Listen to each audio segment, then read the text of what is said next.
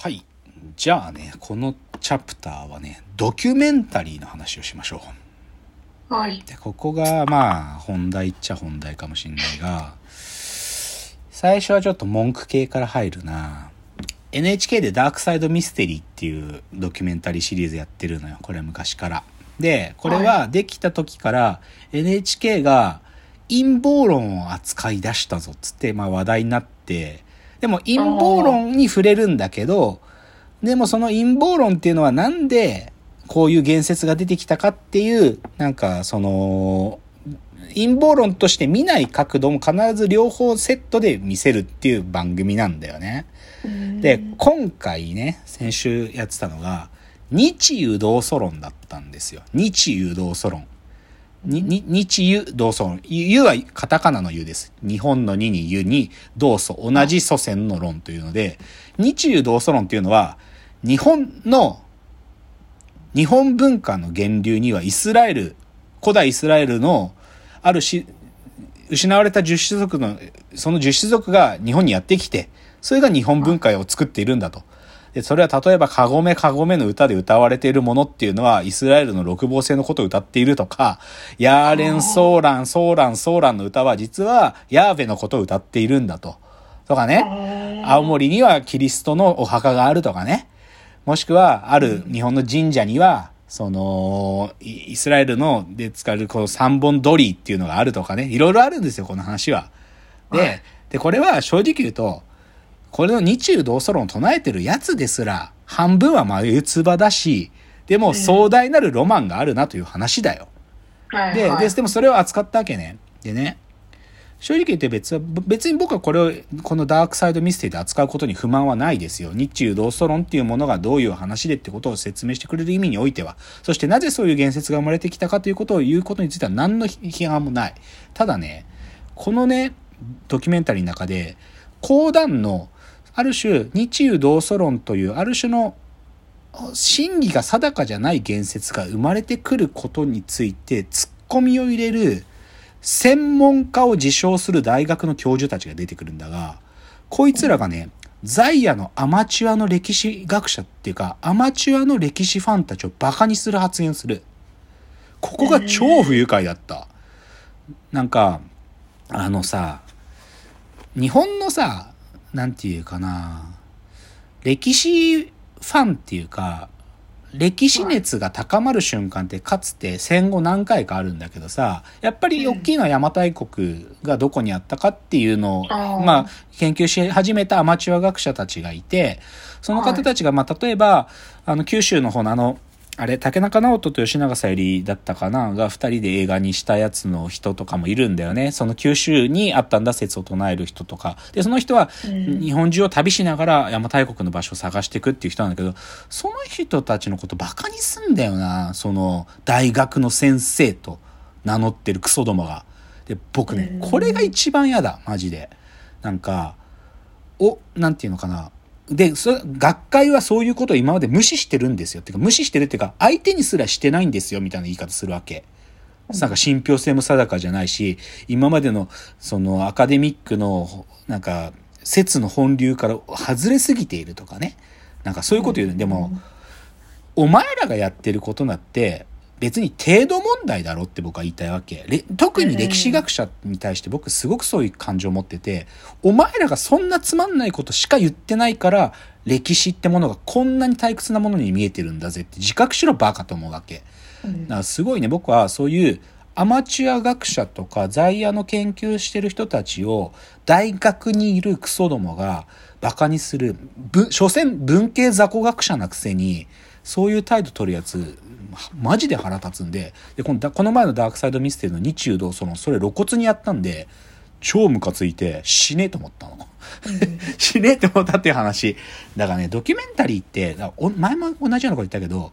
なんか真実ではないから。だってそもそもダークサイドミステリーっていう陰謀論を扱おうとした態度取ってるっていう意味では、どっちかというとその一つの価値観じゃなくて、もう少し価値観の多様さをうん見見ようぜっていう趣旨の番組のはずなのに、歴史の見方としては学会から相手にされてない学説ですねなんていう風に態度取るのって、うんマジ腹立つっていうか、死ねよ。お前らがその態度でいる限り、日本の歴史学って永遠に終わったままなんで、死ねって思った。っていうのが、一つの、ちょっと、あったまきたんで、話。はい。で、ちょっとこれはちょっとどうしても言いたかったから言った。で、うんもう一個はもうちょっと爽やかな話でして、これ昨日ですね、あのーちょっと、まあ仲良くしてくださっているスーパーササダンゴマシンさんが、あのトークイベントで登壇されるっていう会があって、それが、あの、サザダンゴさんのラジオで喋ってて、あ、そうなんだ、サザダンゴさん明日あるんだって。で、昨日たまたま夜はね、時間あったから、だったら久しぶりにサザダンゴさんに、ちょっと挨拶だけしに行こうと思って行ったのが、映画ででね、ドキュメントサニーデイサービスという映画を今やってるんです。えー、知らなかったあ、知らなかった？あ、深谷さんサニーデイサービス好きなの、好きです。あ大好き。あのね、絶対見た方がいいです。ドキュメントサニーデイサービス、素晴らしい。すごいよ。あのね、まあ、30周年なんだよね、今、サニーデイサービスって。で、何やってるかっつうと、うーんと、2020年、まあコロナになっちゃったタイミングでさ、本当はそのコロナになる前ぐらいから彼らがそのツアーをね、しようとしてたやつに密着しようとしてたんだよ、もともとは。なんだけどコロナ始まっちゃって、ちょっとそのツアーをただ密着する映像を撮るっていうのがだんだん逸脱してっちゃってさ、なんか、ライブって俺たちにとってどういうことだろうとか、そういうこととか、もしくはサニーデイサービスっていうバンドがどういう歴史を持つバンドなのかってことも、ある意味時間があったからこそそういうアーカイブを辿ってってね、はいはいそのサニーデイサービスっていう一つのバンドの歴史と、このコロナっていう時間を彼らがどう過ごし、これからどう進んでいくのかってことを撮ってるんですよ。うん結構豪華なナレーションが小泉京子やってんの。え で、僕はもう一個、あ、これ絶対見に行かなきゃって思ったのは、これを撮ってた監督が、カンパニー松尾監督なんですね。あの、テレクラキャノンボールっていう伝説の AV を撮ったカンパニー松尾監督が、ー、はい。あの、だから彼は、この前で言えばお家でキャノンボールだよね。だから同時期コロナ禍における、なんていうかクリエイターってものを、ご自身もその一翼を担う存在だからこそ、カンパニー松尾監督がサニーデイサービスにハリスで撮ってて、で、それをね、で、そ、それの、その、昨日の最後の回がトークイベント付きの回で、あの渋谷のシネクイントで映画見終わった後、カンパニー松尾監督と、なぜかスーパーササダンゴマシンが、あの、対談、おしゃべり相手で登壇しておしゃべりされたっていうのをササダンゴさんが出るっていうから見てきたの。で、はいはい。まあ、まあ、お二人はな仲良しというか、あの、つながりがあって、ある意味、カンパニー松尾、リスペクトで、スーパーササダンゴマシンとか、もうマッスル堺の名義で、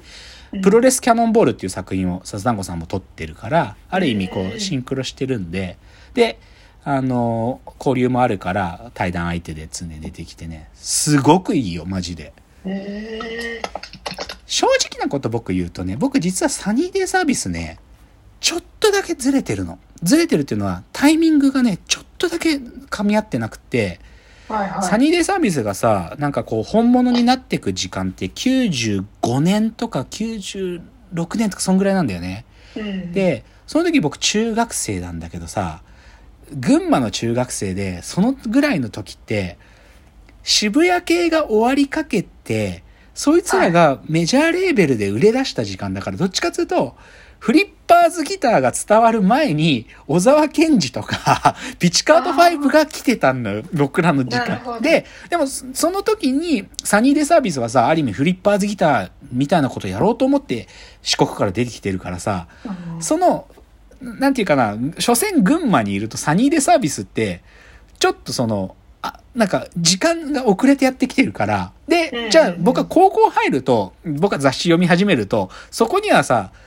勢いがある若手としては、くるりナンバーガールスーパーカーみたいなのが載ってる。ん で、で、その中に載ってる曽我部圭一って名前やサニーデサービスって名前は、もうすでに本物になってて、ちょっとそいつらより格上だったのよ。っていう意味で、そのちょっとのタイムラグのせいで僕直撃できなかったの、サニーデイサービスって。あで、